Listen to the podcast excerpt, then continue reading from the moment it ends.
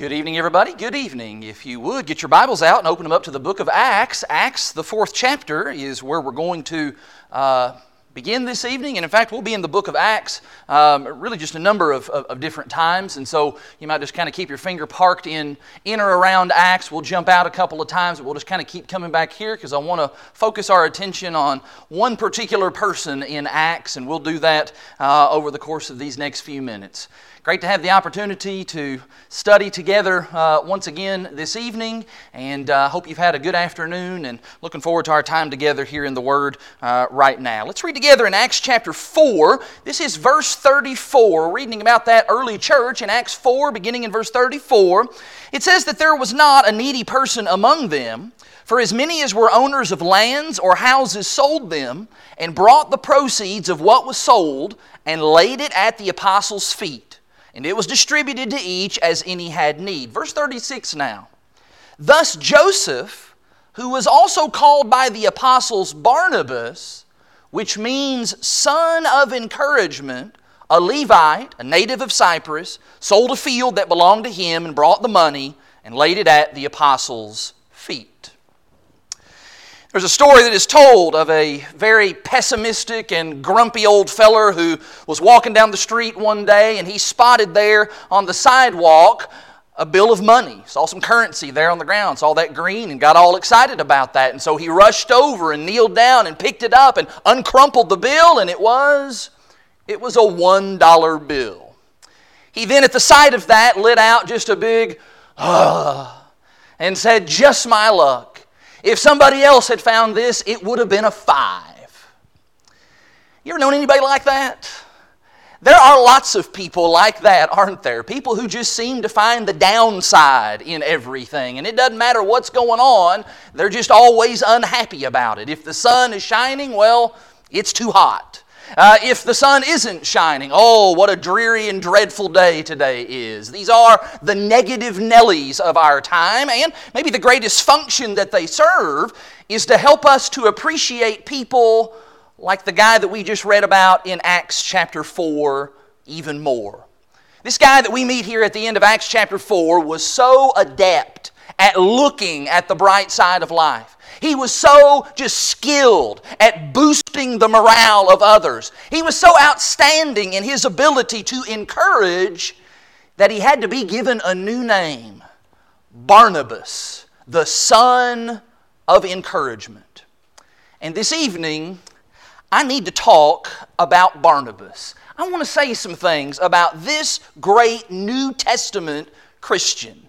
There just seemed to be something about Barnabas, about his spiritual DNA. There was just an upside about him. There was a willingness to lend energy, a desire to put courage in others. In fact, think about the word encourage and just flip it around. Encourage means to put courage in to someone. Barnabas was that. He was an encourager. And I need you to know this evening that just as important and as valuable as that man was to his brothers and his sisters in the first century church, the church today very much needs Barnabases. We need people just like this guy. And lest you trick yourself into thinking that, oh, encouragement, being able to do that like Barnabas, I, I couldn't do that. That was just a very special gift that he possessed. That was a talent that he had that I just don't have. Well, I would remind you to take a look at 1 Thessalonians chapter 5. In 1 Thessalonians chapter 5, Paul gives some instructions here for all of the Christians in the church at Thessalonica, where he says in 1 Thessalonians 5, this is verse 11, 1 Thessalonians 5 11, therefore encourage one another and build one another up just as you are doing. You know what that says? That says that encouragement is a job for everybody. It doesn't matter who you are, whether you're a man, whether you're a woman, whether you're young, whether you're old, whether you're smart, whether you're stupid. It doesn't matter. Encouragement is for all of us. And I'm asking you tonight are you an encourager? I realize that that is an awfully tall order in our day and time of just things are just so down and negative and pessimistic. 2020 is making that very easy for folks. It's all too easy for us to, to kind of feed into that and to be a Debbie Downer and just drag everybody down in the mud. And I think that's because we often forget about the power and the value of real encouragement. You just take a look through your own personal archives. Just scroll back through the history of your life.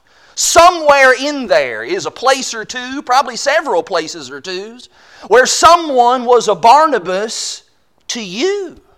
I remember several years ago when I was trying to make the decision of whether or not to preach the gospel on a full time basis, there was an older gospel preacher who just proved to be very influential in that decision because of his constant encouragement of me, and I will be forever indebted for that. You look in your own life, you've got somebody like that. Somebody who gave you a jump start, somebody who gave you a commendation, somebody who said, I believe in you, somebody who encouraged you greatly. And as you think about how important that was for someone to do that for you, I want you to think about the fact that you need to do that for someone else. You need to be a Barnabas. I need to be a Barnabas. And I'm preaching this lesson this evening because I really need to be a Barnabas. I, as I studied this and as I prepared for this lesson tonight, I came to the realization that I am woefully inept in this area. I am not what I ought to be in the area of encouragement and I want to do better. And I hope this evening you may be really good at being an encourager. Maybe we'll just take you up to another level as we study about this man Barnabas and how we can be more like him. This evening, what I want to do is I want to share with you four characteristics of encouragers. Four characteristics that we see evident in the life of Barnabas that you can then develop in your life so that you can be involved in the important work of encouragement. And that actually needs to start by me dispelling a very common myth about encouragement. And that is this encouragement is not just about having a really, really special way with words. I'm afraid that that's what a lot of us have told ourselves, that that's what encouragement is all about. Some people just have a, just a very special gift with using their words. They just have a knack for saying the right thing at the right time and just the right way. There's just some people who are really, really good at that. And, well, I just don't have that gift. I, I'm not good with my words. I remember a few years ago, Tiffany and I, we were uh, taking part in a, in a camp for teenagers and for young people in Lee County. And uh, in that camp, on the first night when you get there, you go to the rec hall and all the kids are in there and you start doing kind of some get to know you games. There's always new campers and new kids, so it's an opportunity for everybody to kind of get to know each other. And I remember this one year, we were doing this game where you talk to the person who is sitting next to you and you get their name. And when you get their name, you take the first letter in their name, and as you talk with them and learn some stuff, about them, you then say something about their personality or about their character based on that first letter of their name. And so, for example, someone might say, This is my friend Tiffany, and she's terrific. This is my friend David, and he's dashing. Well, we going around the room, all these kids are doing this, and there was this young girl that got to her turn, and she said, This is my friend Ella, and all I can think of is elephant. Well, that's probably not what Ella wanted to hear. Hi, meet my friend. She's an elephant. Some people are better with encouraging words than others are. And I can say for a fact that there are people in the congregation here at Lakeside that are very good with their words. And I believe that they use that talent to the glory of God and to the encouragement of others. I'm thankful that we have folks like that. But I want you to notice as we look at the life of Barnabas that with Barnabas, it did not begin with him saying something. Barnabas was not called the son of encouragement because he just went around quoting Hallmark cards and just, you know, heaped empty flattery on people. No. Barnabas was an encourager because he did something. Number one, as we think about this, the first thing Barnabas did is he set a good example. And that's what we see in our opening text. As you turn back to Acts chapter 4, Barnabas is encouraging and he is leading by his example. Notice there in Acts 4 and in verse 37, he sold a field that belonged to him and he brought the money and he laid it at the apostles' feet. Barnabas knew that it was not enough to just kind of stand on the sideline and say, Oh, hey, I believe in this. Rah, rah for helping the poor and doing kind deeds to our brothers and sisters. No. Barnabas said, I need to get in there. I need to be involved in that. And sometimes what makes encouragement real and tangible is when there's more than just a bunch of flowery words, more than just, you know, the positive mental attitude fluff that gets floated around today that really is just kind of phony and worthless. It's when we are involved, it's when we are personally doing things. Barnabas did not just believe in his heart, oh, this is the right thing for us to do, this is a good cause. No, Barnabas said, I need to be a participant in that. And I want you to notice as you look there in Acts chapter 4, Barnabas did that at his own personal expense. And what that says to me is that says to me that encouragement sometimes it can be costly. And I don't mean always in a financial sense. No, when you're an encourager, what that does mean is that means you're going to have to give of your time to someone else. It may mean that you're going to have to give of your physical energy, mental energy to somebody else. Doing something to pick someone else up when maybe you right now, maybe you'd rather somebody do the picking of you up. Barnabas is involved in doing the right thing. He gets involved, he sets the example. And you need to understand this evening that you can do that. If you're thinking to yourself this evening, I can't do the encouragement thing. Can you live the Christian life? If you can live the Christian life, then just by the force of your example, then you are being in encouragement. I'll, I'll tell you this evening, you are encouraging me just by listening along to the preaching of God's Word. That encourages me very much right now. And that can extend to a lot of different ways. Parents, when you bring your kids to services, when you bring them to Bible class, when you bring them here like on a Wednesday night, when maybe, man, your body is just kind of aching and tired and you just really don't even feel like coming, but you bring them anyway, that encourages that Bible class teacher. That encourages all the other people who made the effort to come and to be here. When you pick up a Bible reading schedule and you're involved in reading that and you talk with others, whether it's fellow Christians or you're talking to your friends about Bible things and spiritual sorts of things, that is encouragement.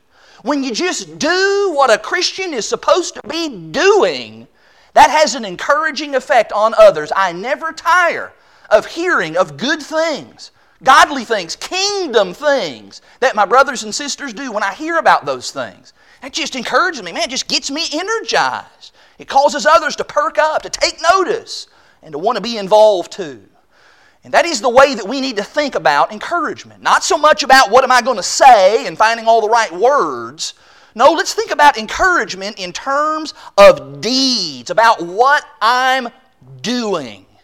And when we do that, that's going to lead right to this second quality of encouragers, and that is that encouragers, they get others involved. Look with me in Acts chapter 11 now. Let's just keep following Barnabas around and see what we can learn from this guy. In Acts chapter 11, we read here about the work that was going on in Antioch. This is the passage that contains that famous verse that says the disciples were first called Christians in Antioch. But look at what's said before that. In Acts 11, beginning in verse 23, Acts 11, verse 23, actually 22 says that the church in Jerusalem sent Barnabas down there to Antioch. Now, verse 23, when he came and he saw the grace of God, he was glad. And he exhorted them all to remain faithful to the Lord with steadfast purpose, for he was a good man, full of the Holy Spirit and of faith. And a great many people were added to the Lord. Verse 25 now. So Barnabas went to Tarsus to look for Saul, and when he found him, he brought him to Antioch.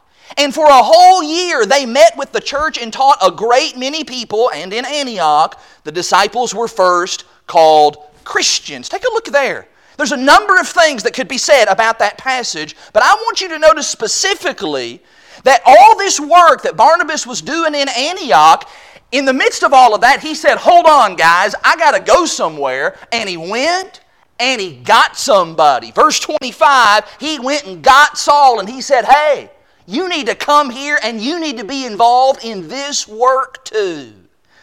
And that is not the only time that we find Barnabas doing that kind of thing. Would you look in the very next chapter, in Acts chapter 12? In Acts chapter 12, look in verse 25. In Acts chapter 12 and in verse 25, Barnabas and Saul, when they returned from Jerusalem, when they had completed their service, they brought with them John, whose other name was Mark. And so here's somebody else being brought along. John Mark actually happens to be the cousin of Barnabas. Hey, John Mark, we need to get you in this. We need to get you involved. We need you to help with doing God's work. And of course, this right here is the polar opposite of the conventional wisdom of our day that says if you want something done right, you need to just do it yourself. Barnabas' thinking was if we're going to do this right, then we need to do it the Lord's way. And the Lord's way says we're going to get others involved. More people need to take part in this. And in fact, that's how God has always done things, isn't it? You think, for example, about God's plan to evangelize the whole world. God could do that. God could do that without us. You realize that, don't you? God doesn't need us to do that. In fact, that's what Paul talks about in first, or excuse me, in 2 Corinthians chapter 4. In 2 Corinthians chapter 4 and in verse 7, Paul talks about the gospel treasure, the treasure of the gospel. What's God done with that? 2 Corinthians 4 and in verse 7, but we have this treasure in jars of clay, us, human beings, to show that the surpassing power belongs to God and not to us. The power of the gospel is not us, we're just earthen vessels.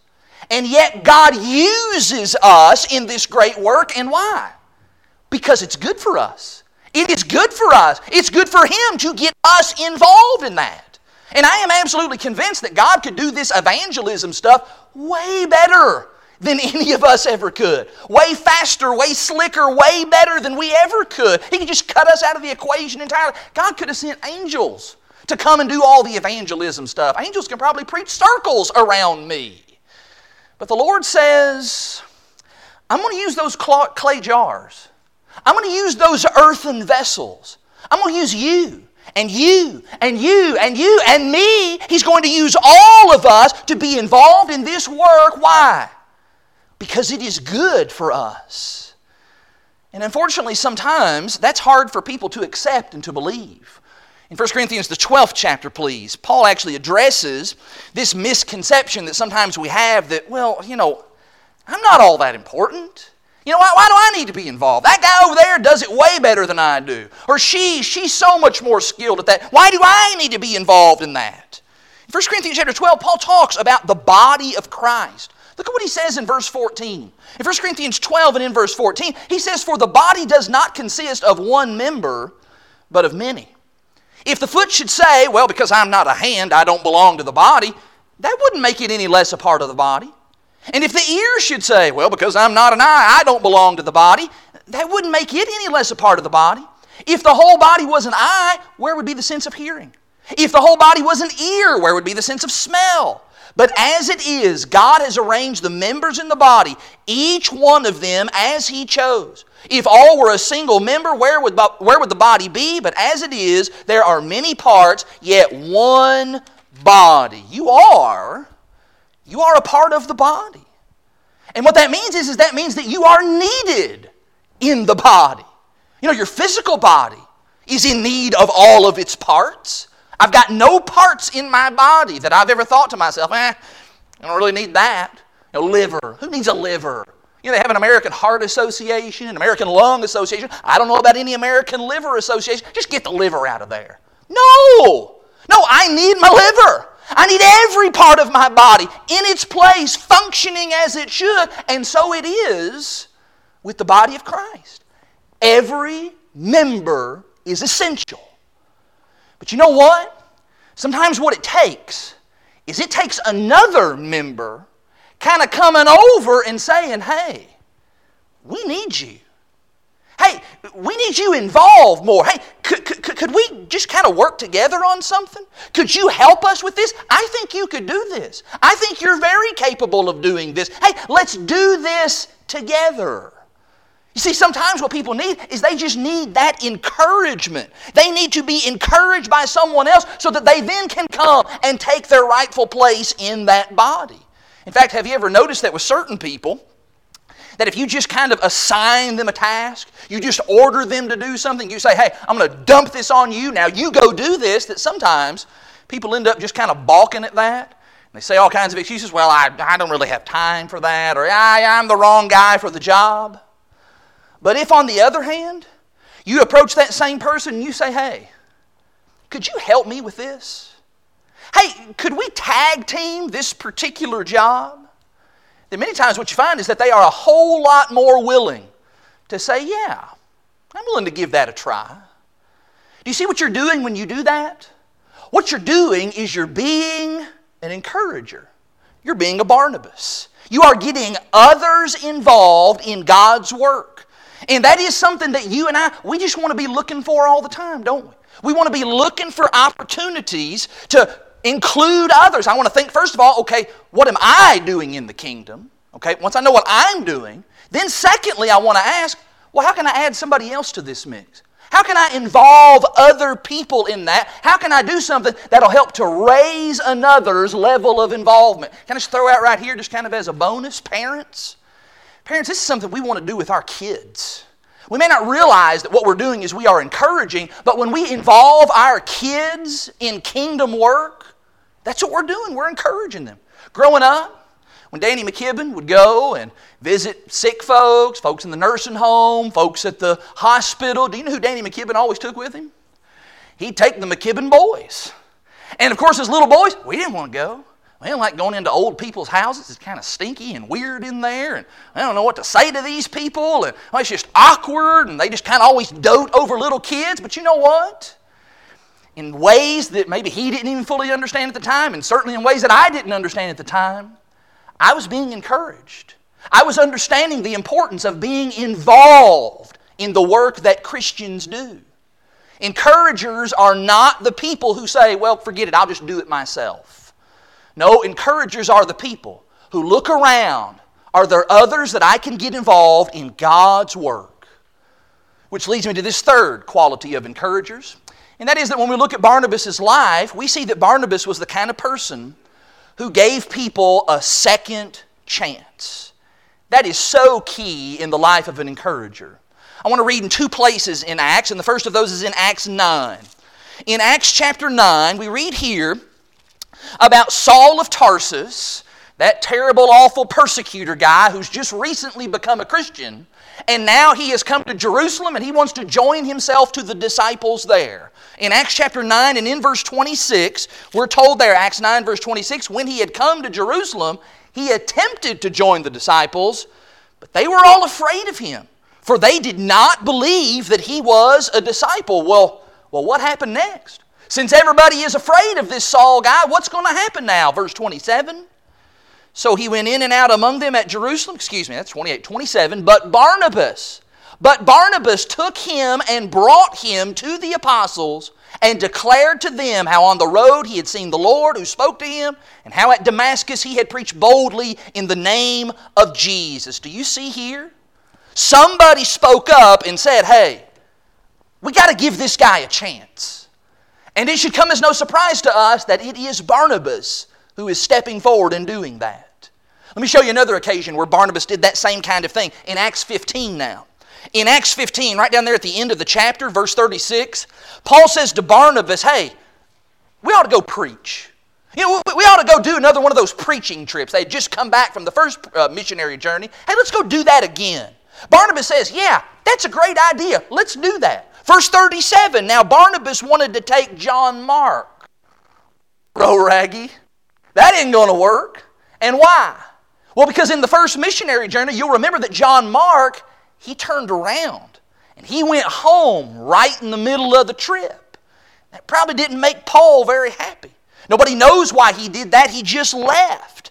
And so, Paul, verse 38 now of Acts chapter 15, he thought it best not to take John Mark because he had withdrawn himself from the work. Now, verse 39, there arose a sharp disagreement so that they separated from each other. Look at this.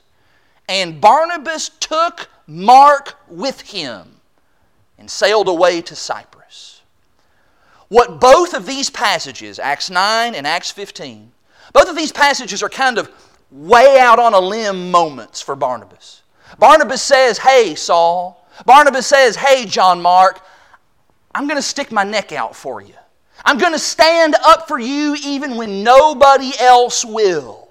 You think about it. Paul is super intensity when it comes to missionary work. He's practically the guy who invented the missionary journey. He is an apostle for crying out loud. If Paul says, You're not going, well, then what everybody else says is, Yep, that settles it. He's not going. But Barnabas has courage. And he stands up and he says, Paul, we're making a terrible mistake here. We got to give this guy a second chance. Maybe he was just young. Maybe he was just a little bit of immaturity about him. But we got to give him a do over. Let's see if we can't have a better outcome on this second go round. And I wonder if maybe Barnabas is standing up for John Mark here because he was trying to get Paul to remember when Barnabas gave him that second chance when nobody else wanted to. Barnabas says, I'm going to stand up here. I want to give you a shot second chances. You know, what's happening here is Barnabas is crossing over from this thinking of, well, I want everybody to give me a break, but, but I'm not really to give, willing to give anybody else a break. Barnabas is crossing away from that and he's crossing over into real Christianity, really treating people according to the golden rule. And that is tough. Because all too often we want people to give us a break but we're not willing to do the same thing in return. You see a bunch of fast cars flying down the road, and then, of course, a police officer's chasing after them. And we see that and we say, Yeah, get those wild, crazy nuts off the road. Give them a ticket. Take them to jail while you're at a bunch of maniacs out there on the road. I can't believe people like that. But then, as soon as we're the ones driving down the road, and we look up in the rearview mirror and there's blue lights on in the background, you know what I'm talking about here? How quickly we start to change our tune, don't we? We say, Oh, please, officer, come on now, cut me a break, give me a pass. I, I, was late for work. I'm a good person. I'm not a criminal here. Come on, can't you give me an exception? Can't you just let me go? Do you see how easy it is for us to say, I deserve a second chance, but you or that guy or that woman over there, they don't deserve a second chance? Barnabas was the guy who said, I'm going to give a second chance. And why? Because I was given a second chance. And I am convinced that what Barnabas understood is what you and I oftentimes forget, and that is that God has given us, Christians, He has given us the ultimate second chance. He's done that by forgiving our sins through the blood of Jesus Christ. God literally moved heaven and earth in order to give us a second chance. Maybe to give us another second chance, and probably another second chance, and probably way more second chances than we even care to count. He did that so that we might have the opportunity to go to heaven someday. And maybe that is why Barnabas is so worthy of our emulation because he's always kind of on the cutting edge of godliness. He is just trying to be like the Lord. And what we need here at Lakeside, what the Lord's church needs everywhere is people like Barnabas who can sympathize, people who can put themselves in another person's shoes and say, you know what, if that was me, I'd want somebody to give me another shot. If that was me, I'd want, I'd want somebody to have enough grace to let me have a do over. I'd want somebody not to just give up on me so easily. I'm going to give them a second chance. And you know, don't you? You know that in both of these cases, in the case of Saul and in the case of John Mark, both those cases turned out pretty good, didn't they? What Barnabas did for them. Saul, of course, becomes Paul, becomes an apostle of the Lord, probably the most famous Christian ever. And of course, John Mark, a little bit later, in no less than two different places in Paul's epistles, he is commended by Paul. Paul says he is useful to me. You see, somebody believed in John Mark and didn't allow him to get discouraged and just dry up and wither away and just let no one end up allowing that one mistake to define his life. Barnabas was the guy who came in and said, I'm not going to allow that one mistake to define your life. You can be a Barnabas too. I can be a Barnabas too. if we'll just watch and we'll observe, you know, there's always going to be somebody in the church, maybe just in the community, who just can't seem to catch a break. There's always going to be somebody in the local congregation that folks look at and say, that, that person, we've given that guy a million chances. Why do we even bother with him? Well, she's never going to turn out in anything. And there's going to need to be somebody, going to need to be a Barnabas who's going to step in and say, I believe in you. I see your potential. I believe that with the help of God, you can do better. Let's try again. Which leads me then to this final mark of the encourager, the final mark of Barnabas that the New Testament spells out very clearly. And that is, I do want to say that there is a place for words. You know, I've been talking here about this idea that, well, it's not about having a special way with words, and almost kind of comes across like words have nothing to do with encouragement. Well, words do have something to do with encouragement, and that is this encouragers are the ones who speak of the great things that God has done. You know, sometimes we do get flustered because we don't always know the right things to say in order to encourage somebody. You know, somebody says, I just, I just get really tongue tied when I try to do that. You know, sometimes my, my words are just not able to express what it is that I really feel on the inside. You know what? That's okay. That's fine. That's just part of being a human. Instead, what you need to do is you just need to do what Barnabas did here. Barnabas was just always speaking of what God had done. Can I show you that? Look in Acts 14. In Acts 14, we're told here about the conclusion of the first missionary journey. In Acts 14, this is verse 27. When they had arrived, this is at Antioch in Syria, when they had arrived, Paul and Barnabas, and they gathered the church together, they declared all that God had done with them and how he had opened the door of faith to the Gentiles, and they remained no little time with the disciples. So Barnabas gets home from the missionary journey, and what he says is, Hey guys, look at what the Lord has done. Isn't it great what the Lord's done? In fact, if you look on down in chapter 15 now, as they're on their way to Jerusalem, heading toward that conference in Acts 15, and in verse 3, it says, So being sent on their way by the church, they passed through both Phoenicia and Samaria, describing in detail the conversion of the Gentiles, and it brought great joy to all the brothers. Once again, Barnabas is just talking about the Lord's great work. Look a little bit further in chapter 15 and in verse 12, when they then have the opportunity to stand up and say some things to that council in Jerusalem. Chapter 15, verse 12, all the assembly fell silent and they listened to Barnabas and to Paul as they related what signs and wonders God had done through them among the Gentiles. You want to be an encourager?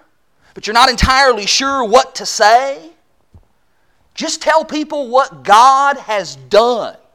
Talk about what the Lord in the past has done and what the Lord is accomplishing even right now. When you do that, you will stand apart from the rest of this world in a heartbeat. You will be very different from the world. Our world is all about bad news. Our world is all about negativity. Our world seems to revel in sour grapes. Just one scroll through social media makes that abundantly clear. If you're on Facebook at all, you know this to be true. Somebody posts, Our government is so awful. I can't stand the long lines at Walmart. I went through the McDonald's drive through and the lady got my order wrong. She didn't supersize it. You know what I'm eager for? I'm eager for the day when somebody posts something about, you know what, our government might be a little bit messed up, but I'm really thankful to God that we live in this country. Or how about a post, a post that says, you know what? I am so thankful that God has blessed me with the health that enables me to stand in those long lines at Walmart. Or how about a status that reads, I am grateful that God has given me the means to be able to go to McDonald's and to buy that food, and yes, to even pay a little bit of extra in order to get the supersize. In fact, I'm convinced that if Barnabas was around today, that's exactly what his Facebook statuses would look like. Barnabas was an optimist because he focused his mind and then he channeled his words on what God had done. And what's incredible about these positive reports that Barnabas gives here in Acts 14 and Acts 15 is that if you actually go back into chapter 13 and the first part of chapter 14 and you read about that first missionary journey, there was actually a lot of bad things that happened. A sorcerer tried to stop the preaching of the gospel. John Mark left them. That was a big downer. Paul was stoned. He was nearly left for dead.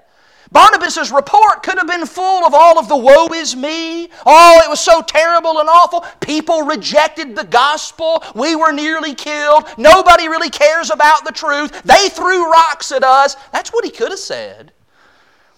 But instead, Barnabas focuses and regularly just accentuates the positives as he points people's hearts and points people's minds to the greatness of God and what God has done. Can you do that? Actually, maybe the better question is will you do that? Not an issue of whether you can. Of course you can. If you're a Christian, you can speak of at least one great thing that God has done for you. The question is will you do that? How have you been blessed as a result of your relationship with Jesus Christ? What powerful things has God done in your life? Got something? Then talk about that. Tell other people about that. Tell people about how awesome and great the God is that we serve. That is encouraging. And that is what encouragers do. Now, if by chance this week you are walking down the street and on the sidewalk you happen to observe a crumpled up bill there on the sidewalk and you excitedly run to it and you uncrumple it you come to find out that, oh, it's just one dollar. I will hope that you will not do what that old man did in the opening story that I began with this evening. I hope that you will not have that kind of sour and negative disposition. I would hope that you would have the kind of cheerful and encouraging disposition about that. But you know what? Even more important than that, my hope is, is that for you this week, let's, let's make this really tangible and something we can all take and put into our pockets and we're going to go out here and we're going to do something with it? Can I challenge you this week to open up your eyes and open up your heart and to find at least just one person that you're going to encourage? Think about, you can think about just the whole world, but let's narrow that down. One person just within this local church, within this church family, who is one person that you can intentionally do something encouraging for this week. In maybe one of these ways that we've talked about this evening, how will you give a jump start to that person? How will you be a Barnabas to that individual? That is the challenge before us. Can we go to God in a word of prayer? Let's pray about that. Our dear gracious God, we come before you this evening and we are humbled by the power of your word. And we are so very thankful to you for your servant Barnabas. Father, we're so thankful that you recorded his, his deeds and the things that he did for you in the kingdom uh, in the book of Acts. We're grateful for that. And as we've read and studied about Barnabas this evening, Father, not only are we impressed with him, but Lord, we come confessing to you that far too often we're not like him.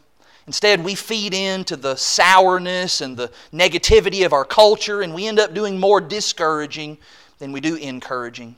Father, we are sorry for that. We ask for your forgiveness for that. We ask you to help us to follow more closely the example of Barnabas. Help us to look for opportunities where we can lift up and build up.